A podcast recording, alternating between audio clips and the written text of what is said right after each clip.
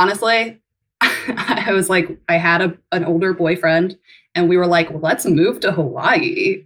And that was the plan.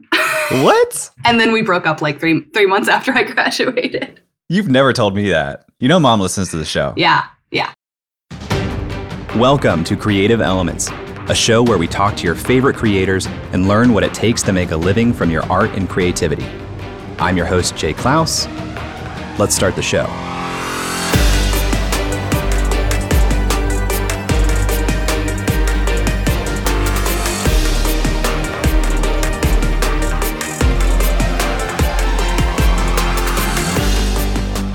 Hello! Welcome back to another episode of Creative Elements. Today is a special episode which was actually requested by folks in our community on Facebook. You've probably noticed that each episode of the show has unique artwork, including the guest and their element of choice. And if you listen all the way to the end of these episodes, you've probably heard me thank Emily Clouse for doing the artwork for this show.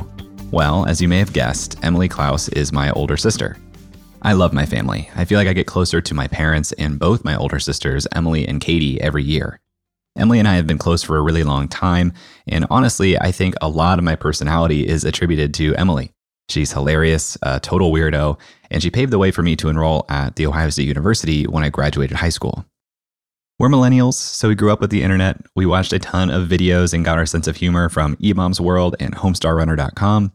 In fact, if you recall from episode 7 with Val Geisler, I mentioned that Strong Bad actually answered one of Emily's emails on HomestarRunner.com. There once was my name email, and it is bad for a while. Strong Bad. So, if you're so good with the ladies, how come I never see you with any? The only female I've seen to, the only female I've seen even near you is Marzipan. She doesn't seem to like you very much. Okay, bye. Emily C. Wow. What are you talking about, Emily? Marzipan can't keep her hands off of me. So here's the thing. All of my friends who meet Emily pretty much immediately tell me, your sister is way cooler and funnier than you. And it's true. Today, Emily is a Los Angeles-based comedy writer and cartoonist. Her work can be found in The Onion, The New Yorker, Reductress, McSweeney's, American Greetings, and other more unspeakable places. She studied improv and sketch comedy at the Second City, I.O. Chicago, and the Pack Theater. She's a former member of the I.O. Harold team, First Kiss, and I.O. Comedy Network and improv team, Uncle Garbage. She's done some hilarious video work like this. Right now, there's only one question on every American's mind. How many in the line of succession have to die before the president is finally Morgan Freeman?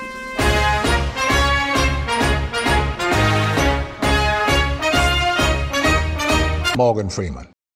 And a lot of other video work that embarrasses our parents and felt way too inappropriate for me to play in the intro of this show. Before comedy, she graduated with a degree in social work and spent a couple years as a Peace Corps volunteer in Masindi, Uganda. And Emily hasn't done many podcasts. I have done 2 podcasts. Well, okay, so they were both about like dating. These are both like Chicago comedian podcasts, and they were about dating because, like, let's be real, that's the most interesting topic known to man outside of elements of creativity. So I'm going to start. I usually do like a deep dive on Spotify podcasts of my guests. And given that I know you pretty well, I didn't do that for this one, but I bet I could find it. You could definitely find one of them very easily. The first crush that I wanted to talk about was my first celebrity crush. Yes. Who was Justin Burfield, who played Reese on Malcolm in the Middle. Do you know who I'm talking about? I think so. Is he... I didn't. I was like the middle brother. Okay, that makes sense. And he was like the first person that I was ever like, oh my God, he's hot. He was like the bad boy. He was a troublemaker. Yeah. Okay, so he's a bad boy. I totally get it. Yes. And this also was like the first time that and looking back on it, I'm like, oh, I just consistently, even to this day, like will have crushes on people that I just want to be because like. I got his like email address. This is a different time in the internet where you could actually like look things up and be really sleuthy. Yeah. I got his email address and I emailed him. And I was just like, instead of being like, I think you're so hot, like a normal person with a crush, I was like, how did you get an agent? How did you become an actor? That's a good way in, though. And then, well, that's also what I wondered. Yeah. Because, like, and I think I just didn't even realize. I was like, he's hot, and I want his life. Yeah, yeah. And then, like, he answered, and he said, like, oh, like, my mom knew someone, like, literally, like...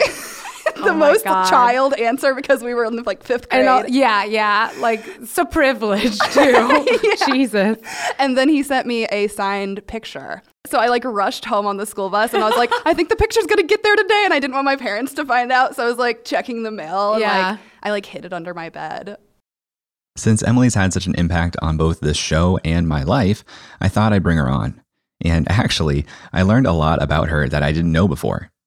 In this episode, we talk about our childhood, her interest in drawing, moving to Chicago, Uganda, and LA, and why holding space to explore her interests have led her to pursue a career in comedy writing.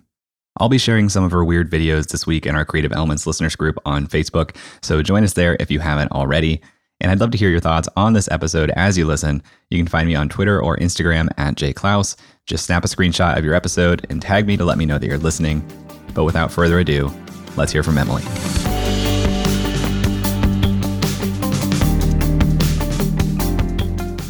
I was born and raised in Coldwater, Ohio. I have an older sister and younger brother. So I was the middle child, which I do feel like outside of our family bullying me about that fact, it probably does have a lot to do with like how I am. But yeah, I mean, I think that I've always been someone who likes trying hard and enjoys being productive. And I do think that is, you know, a family trait. There's simply no denying it. And when I was younger, I drew every day. I don't think like my days felt complete unless I had okay, so we used I don't know if you remember this. I don't know if you even did this. And this is why this is interesting to me, because I don't remember much of our childhood and I don't know why. But yeah, this is why this is interesting to me. Yeah. So like Katie and I had these hardback kids books that for at some point the covers were taken off, and I'm guessing like mom did this, like she took the covers off or they fell off. I don't know if we had the actual books, but we just had the covers. They were like hard covers. And like Katie and I used those as like our tables on the couch to like draw on. So, you know, you just get like computer paper and like use those hardback book covers. And like those were usually illustrated. I don't remember what the books were or like what was on them, but I think they were like illustrated with like characters or whatever. So it was like, as soon as we sat down, you know, there was like inspiration right there on our laps. So I remember drawing a lot from like how to draw Snow White kind of books. There was a program on PBS that I was real obsessed with. That was like how to draw Imagination Station. I remember that. Yeah, I do remember that. Yeah. The guy's thing, like, I can't remember the guy's name, but his whole thing was always like, and this guy's over here, and oh no, his contacts flew out. And he'd draw like little contacts like flying away. What? I don't remember. Which is really creative and original, like for a guy's contacts. First of all, nightmare scenario. But it's really cute. I seem to remember he was always, and maybe this is something else, but I seem to remember some drawing thing that we watched when we were younger, and they're always harping on like the eyes are lower on the head than you think. They're always like, here's how you draw a line down the center and then across, and the eyes are actually way lower on the head than you would expect. And that's like the one thing I remember about drawing people's faces.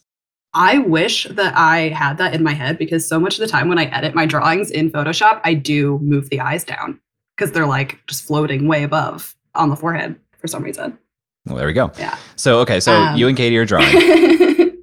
So, you know, I always liked drawing. It just felt like a part of myself. It just felt like something I did a lot.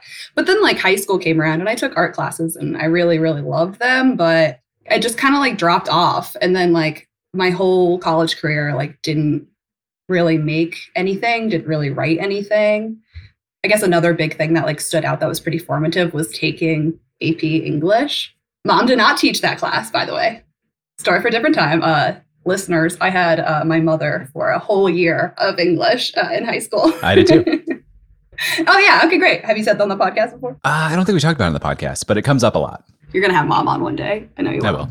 I will. Well, one thing that I remember about college, you were the first in the family to not go to Ohio Northern. You went to Ohio State specifically.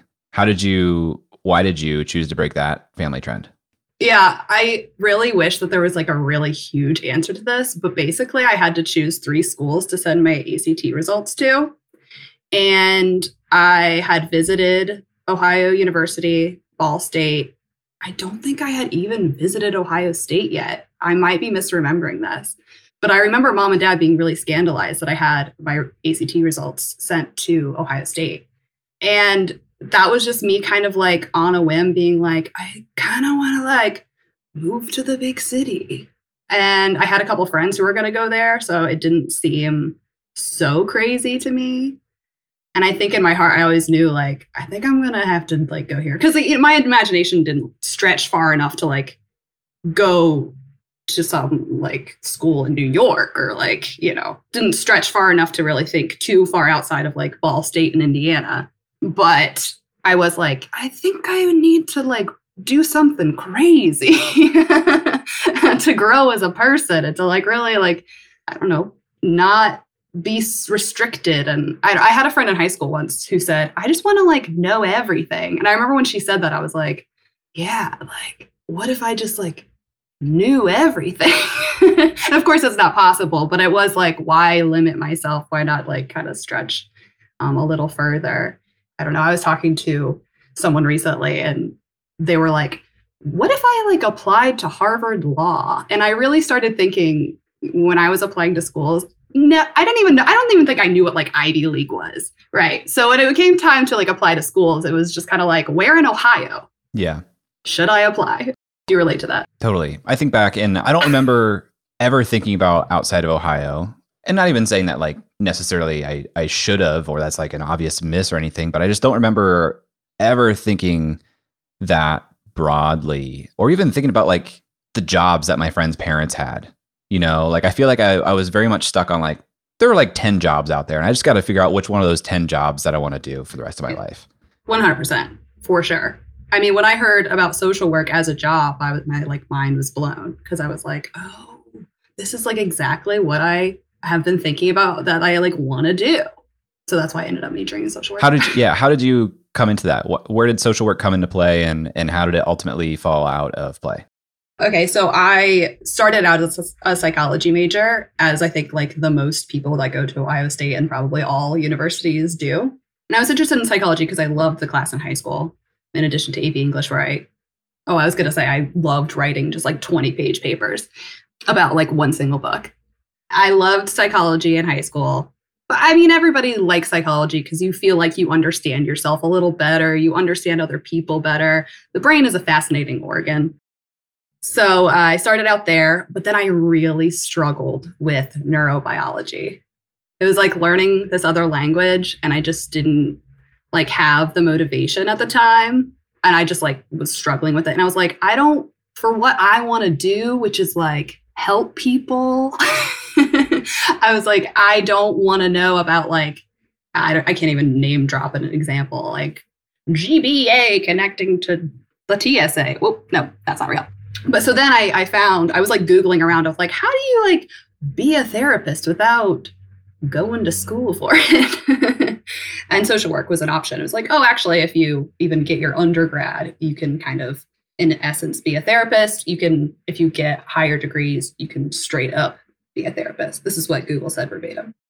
Did you feel trapped by trying to get out in 4 years when you're making these decisions? Or was this like truly where you thought you were trying to go? I did not want to be in school for longer than 4 years. I don't know what I wanted to do, but I wanted to like wrap it up.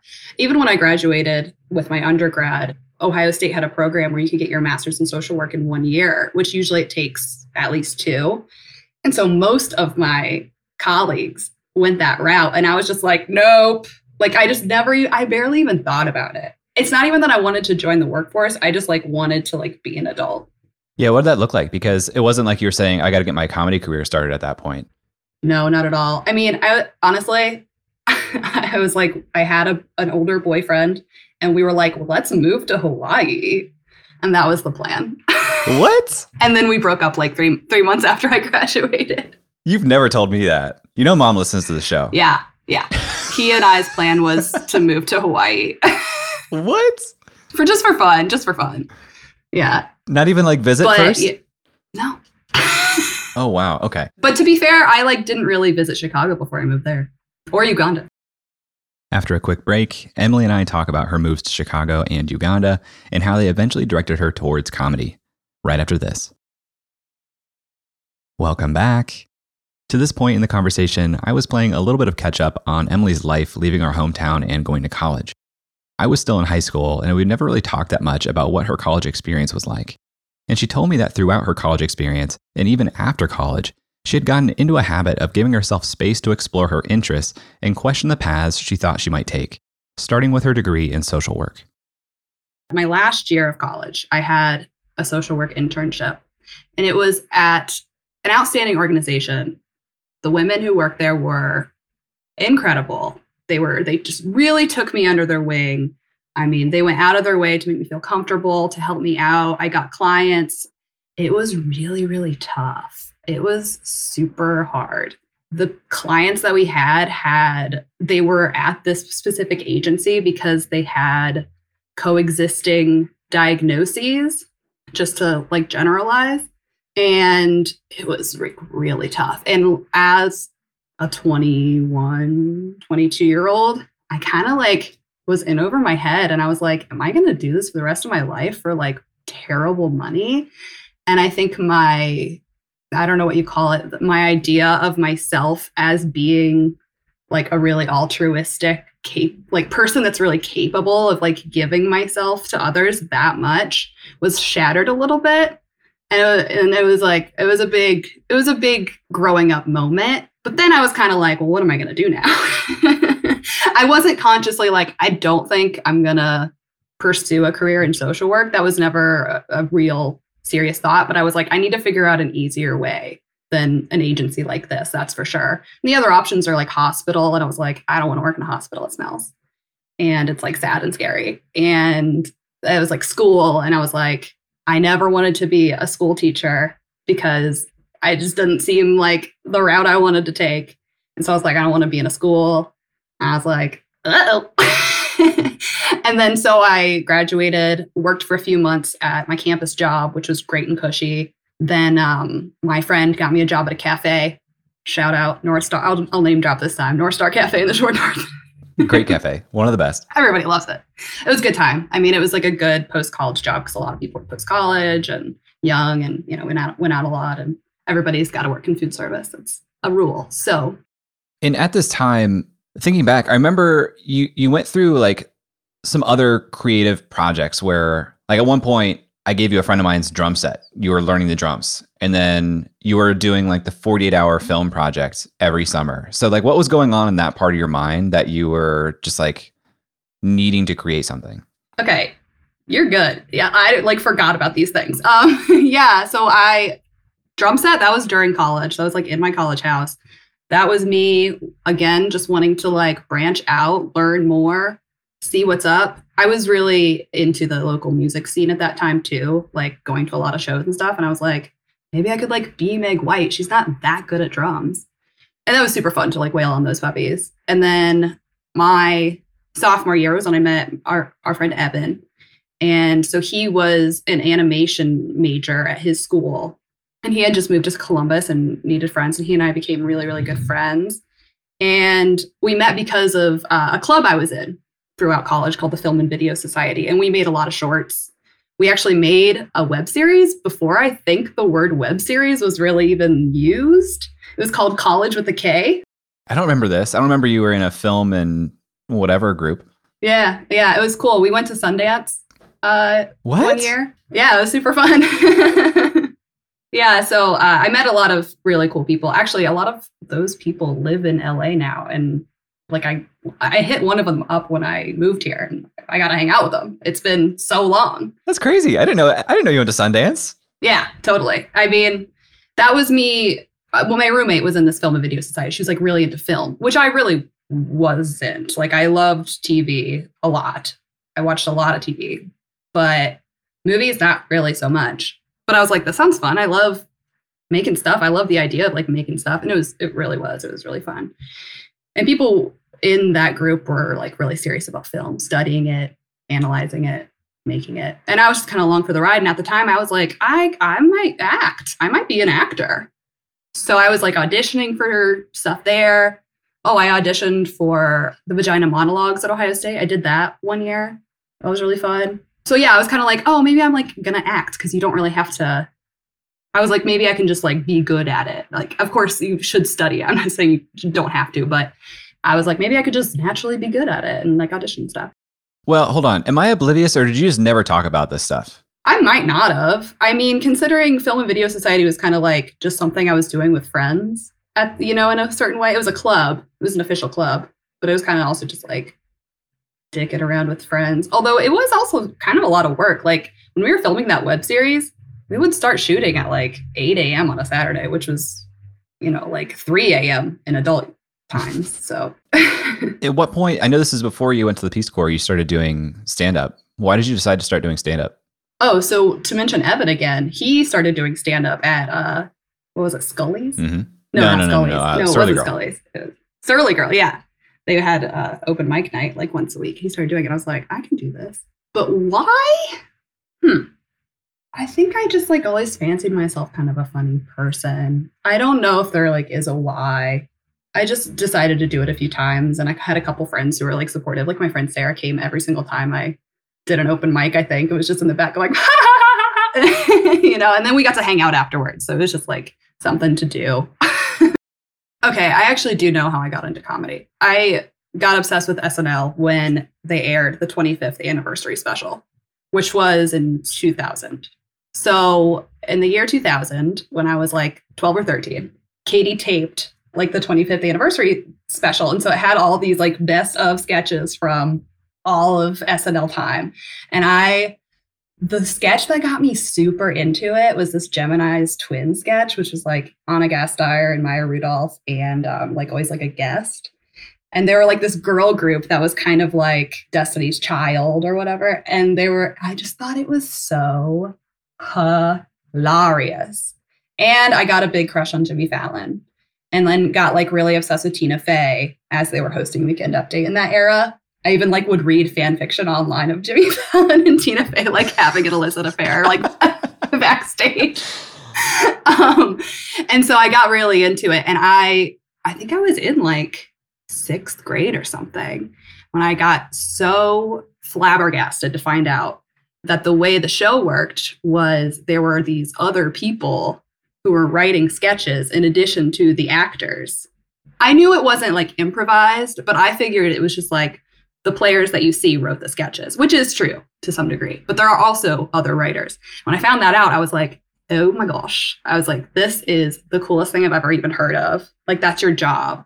And I think it was like my 6th grade planner. A lot of girls would like make their own little cover for their planner and like have like Justin Timberlake on his stuff. Mine was like a printout of the cast of SNL. And I remember my teacher, I can't remember her name, but I remember my teacher like seeing it and being like, what's this about? And being like, I love SNL. And she was like, cool. That's hilarious. Yeah, it's so funny. Listeners, you don't know this, but we didn't have cable growing up. So our TV was like regular network television, which SNL was actually part of, which is nice. That and like The Simpsons and really bad Fox nighttime TV like Boston Public. And MADtv. I also love MADtv. Yeah. If you were looking at SNL in 6th grade and you were just like very casually maybe doing video stuff in college and then starting to do stand-up, it seems like there was a period in there where like that dream kind of died or you just weren't paying attention to it anymore. Yeah, I mean, I really just chalk it up to being a teenager and just, I think I was just like mostly focused on friends and socializing and in high school. Yeah. And then actually through college, I didn't even watch too much TV in college, I don't think. And I definitely wasn't like writing or anything. I think it was just doing schoolwork and like having friends and roommates and just being around people all the time.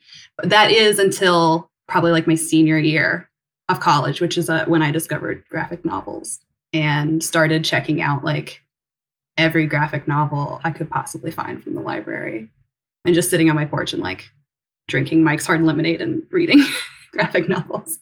And then that got me into being like, I'm going to like draw again. I think my first one that I drew was called A Hippie in Hell. And it was just like all these frames of what it would look like if a hippie was in hell. And I don't remember exactly what the punchlines were, but I drew it because I had looked into like the local comic scene and I gotten in touch with a guy and he was taking submissions for something. And so I submitted it and then he rejected it. And then I asked for feedback. And he like was nice, but kind of tore it apart. And I was like, yeah, well, I think I got a lot to learn. Yeah, and started getting back into that, you know, in the months leading up to graduation and then ending that relationship and then like starting to apply to the Peace Corps. Were your college friends supportive of this? My college friends were not at all supportive of me trying to do anything that wasn't like drinking. Yeah, it was like the end of college. So it was just these times where I would just be like, I'm going to my room. And I was getting kind of like angsty because like things were changing. And my best friend probably like had a relationship anyway. So she's probably somewhere else. And I would just like be in my room, like trying to like come up with how to draw different characters. Like I remember I started planning this graphic novel about like the apocalypse, you know, and it's like, oh, maybe they're like, they look weird because of radiation. And I was just like doodling, but then abandoning the idea because it was way too ambitious and I didn't know what I was doing at all. Well, I remember you getting back from the Peace Corps and being like pretty sold or like pretty convinced you're like, I'm going to do comedy. And I remember being so like surprised and like, I didn't know what to make of that or like why. So what happened in the Peace Corps that became the thing? Yeah, I think I always was still kind of that sixth grader obsessed with SNL. And so the story with that was I ended a relationship and it was just something that I like had wanted to do for, I don't know, probably like a year or something, not super long. But since I heard about the Peace Corps, I was like, that sounds like something I would like to do. It would be, again, like trying to be true to this version of myself that was really out there and like tried new things, but also was like kind of like a person who cares about other people, I guess. And I knew that if I was going to do it, I should do it like right then because it would get harder later, which was honestly true. So before I went, I started looking into plan Bs because the admission rate into the Peace Corps isn't like 100% by any means. I don't know what it is actually, but so I was like, what's my plan B? And I had heard that there are these comedy theaters in Chicago, like Second City, and that's where like Tina Fey and Amy Poehler and all of those people like got their start. And I was like, I can go, I can take writing classes, I can like become a comedy writer. And so that was my plan B if I didn't get into the Peace Corps, but then I did. And then when I was in Uganda, my last probably even like year, you know, I was like, what am I going to do next? What am I going to do after this is over? And I was like, oh, I should just do what I was going to do if I didn't get into the Peace Corps and just like move to Chicago and take writing classes. And then when I got to Chicago, the writing classes didn't start for like 3 months, but improv classes were starting in like a few weeks. So I was like, I'm just going to sign up for an improv class first. Maybe I'll make some friends and then I'll do writing classes like after that, because I'm sure I will get more than the part-time job I currently have and be able to afford this. And it worked out super well because I met like so many amazing dear friends to this day in that improv class. Well, when you got back from Uganda, you introduced me to podcasts, actually. I didn't know what podcasts were, didn't know anything about podcasts, but you said that you had been listening to You Made It Weird with Pete Holmes while you were in Uganda. And that was my first podcast I started listening to. Still listen to it. Love it. How did you find podcasts and why did you choose that one? I wish I could tell you how I found podcasts. But again, this was before Peace Corps, probably post-college. I had some friends who were also into podcasts. Maybe they introduced me. I don't really know. But I had a friend who introduced me to Comedy Bang Bang, which I also still kind of listen to this day, which is so crazy. It's like I'm listening to the same podcasts that I did like 10 years ago. But I don't know how I found You Made It Weird. I bet I like Googled a list of podcasts to listen to, no joke. But they were a huge thing for me in the Peace Corps because it was really like my connection to American culture, but also my comedic aspirations, my creative aspirations, because podcasts like Pete Holmes, I mean, he, especially back then, you know, now he talks a lot about like, I don't know what he would even call it, wellness, emotional well-being and stuff like that. But back then he was like talking about like the hustle of stand-up pretty much exclusively. And it was like, it always really lit my fire.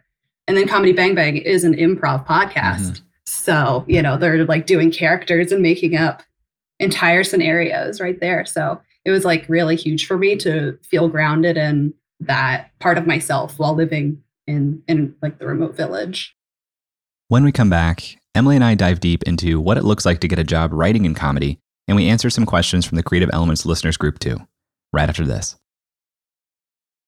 Welcome back to my conversation with Emily, my sister. After Emily got back from the Peace Corps in Uganda, She moved to Chicago to take writing and improv classes. Now she's out in LA, so I asked her what it looks like to get a job writing in comedy. Do these classes help you get a gig right after you graduate? Oh my God. I wish they did, considering how much money it takes to take classes. No. So I took, once I got into that improv class, I kind of just like got hooked on improv and I barely took any writing classes. So I got into that class, met my best friends, we formed groups, we did shows, we were just improvising. Improvising is writing on stage, like live, right? But you don't have the burden of looking back at what you wrote and having to revise it. So it's really great if you want to just like have fun and have PBRs after the show. I did take writing classes though, I will say. So I was writing a lot. I was like writing sketches for shows. I started trying to figure out how to like write for internet stuff. So at some point I came across Reductress and was like, this is the funniest website I have ever seen in my life. And started getting stuff accepted there. Started contributing to The Onion, which was huge. That was through like a friend of a friend. She helped me out. I would like to just be transparent. People are always like, how do these things happen? So they were starting up their video segment again. Onion Video has come and gone. It's a lot bigger budget, you can imagine. So it also depends on like who owns The Onion at the time and whatnot. So Onion Video is coming back. A person that I know, like knew the guy who was heading it up, I think recommended me. I submitted a packet. I got in. Looking back on that packet, I don't think it was very good. So I'm like, I don't know how much of it was like actually like a favor. I just want to be transparent about that. But it worked out. I started contributing a lot. I got stuff taken, you know. I got invited to write full scripts for like video pieces and stuff. And so it was just like the best experience ever. And kept doing improv shows. My friends would like write plays and I would like be in their plays. What is a packet? So a packet is a writing sample that you submit. So it depends on what the show or publication is, what they want in that packet. But The Onion, for example, it was a bunch of headlines. And then since it was video, it was also like a full script of a segment. But they didn't really have like, oh, this is what it's going to be, because I don't think they quite knew what the new iteration was going to be yet.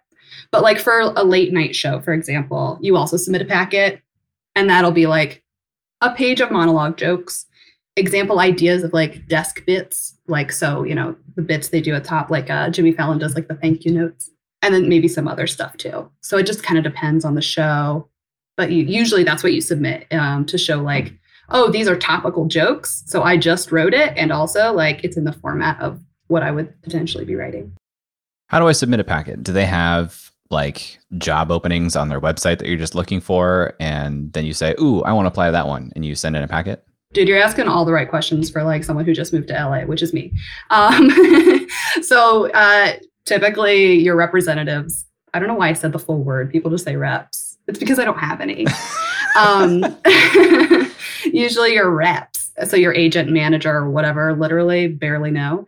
They usually acquire them because they are professional people who get these calls from the shows. However, there's also an underground pipeline. So sometimes people will get, like writers will get these packets and then they will send them to their friends, which is how I've gotten a few. Actually, no, that's how I've gotten any that I've ever gotten. But that is how I've gotten a few. For example, The Onion. That wasn't published. The Onion actually does have fellowships that they publicize to the public. But this one in particular, they actually didn't. And so, you gotta just like know people, and they have to be like, I'm going to send this to you. I mean, it's really nice, even if it's like, I'm actually going to submit to the show, but also here you go, friend. I mean, it's kind of beautiful.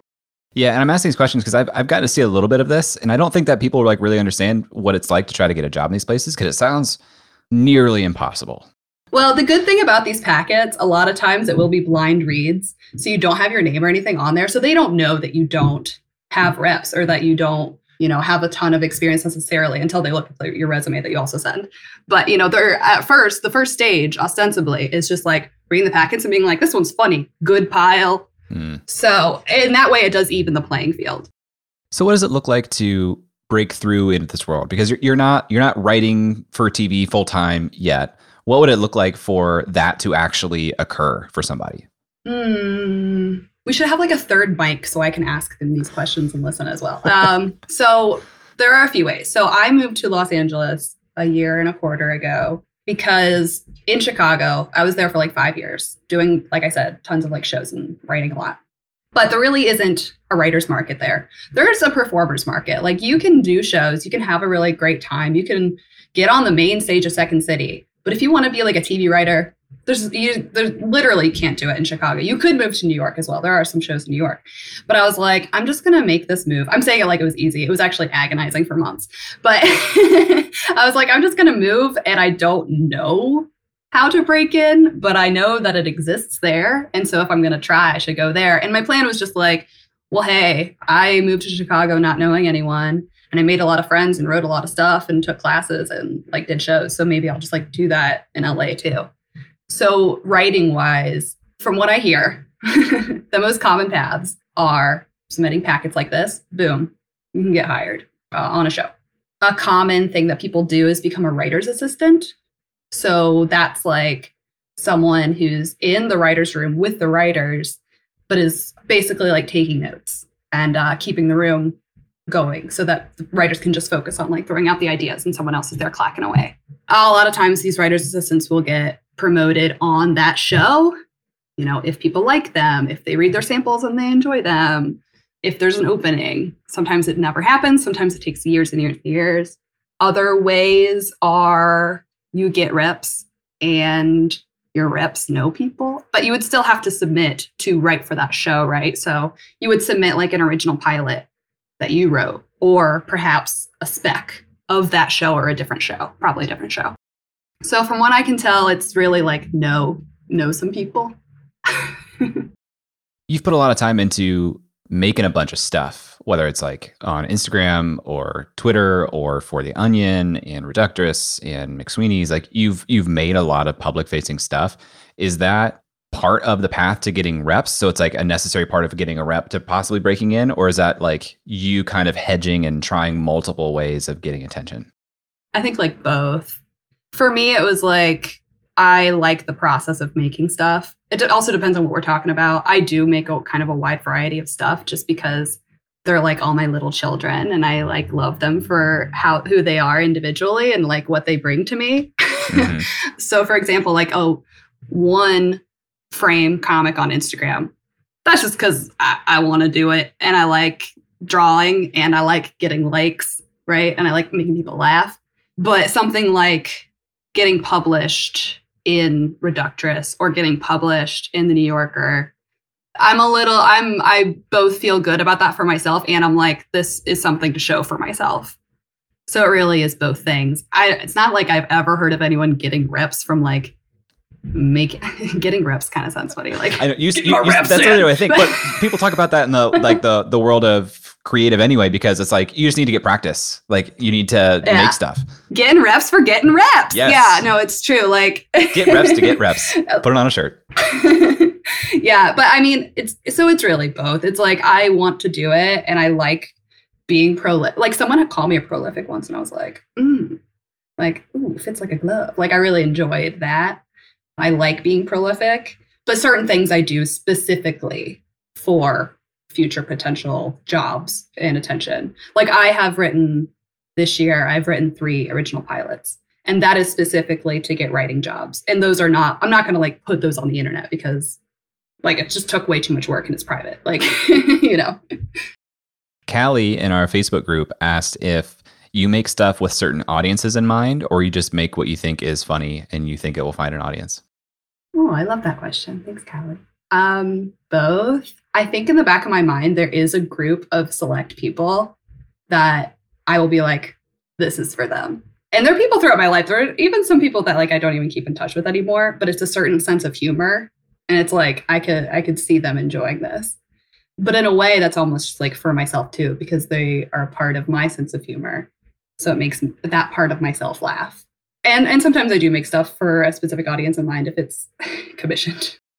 And Kelly, also in the Facebook group, who has told me before in that group that she loves just seeing like what the image for the episode every week looks like. She wanted to know what your process looks like. How do you actually do the illustrations for creative elements? Oh, that's a great question too. It depends on the guest and what I know about them or what I can find about them. Some people I don't have to think about it at all. Like your next episode, it was just like a no-brainer of like something that I was going to do for him, right?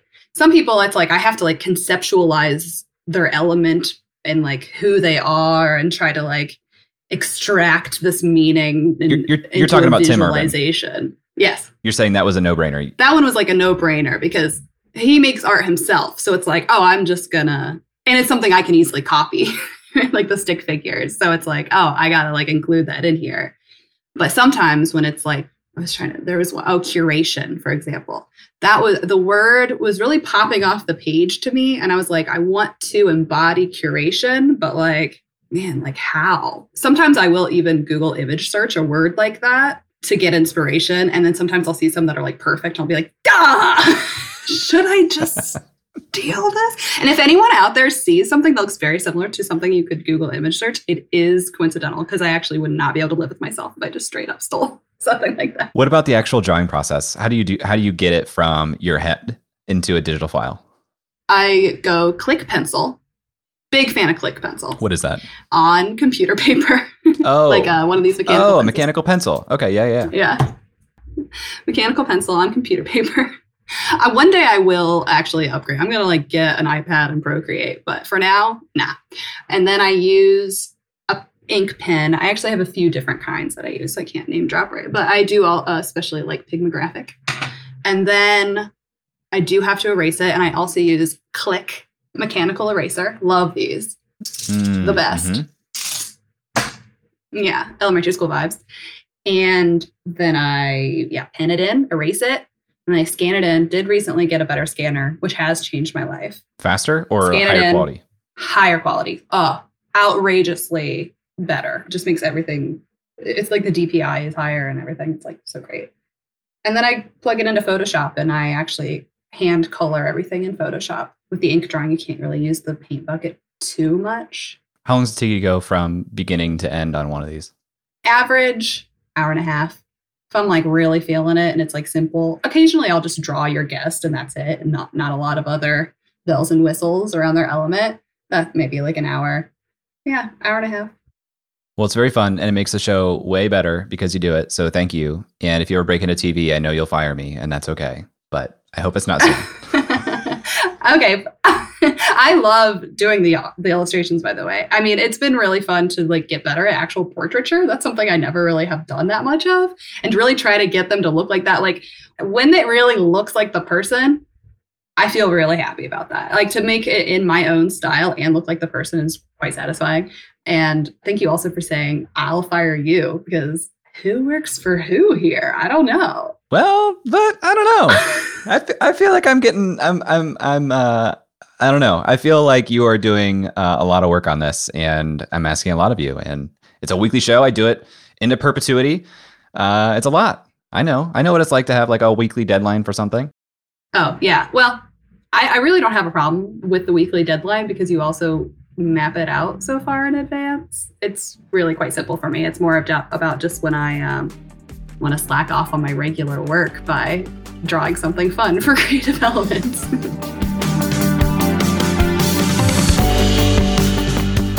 If you made it this far, kudos to you for humoring me and listening to me catch up with my sister. I know this is a little bit of a departure from our normal episode, but I also know she'll probably be writing for one of your favorite TV shows in the not too distant future. Emily has had a huge impact on me as a person, a creator, and a weirdo, and I'm super, super appreciative of the illustrations she's done for this show. I don't think the show would have grown the way that it has if not for the little touches like this that show how much care and intention I'm putting into it. If you want to learn more about Emily and her work, I'd highly recommend following Emily F. Clouse on Twitter, Party Oatmeal on Instagram, or her website, emilyfclouse.com. Links to all of that are in the show notes. Thank you, Emily, for being on the show and making the artwork for this episode. Thanks to Nathan Todhunter for mixing the show while he's moving in Barbados, and Brian Skeel for creating our music. If you like this episode, you can tweet at Jay Clouse and let me know. And if you really want to say thank you, please leave a review on Apple Podcasts. Thanks for listening, and I'll talk to you next week.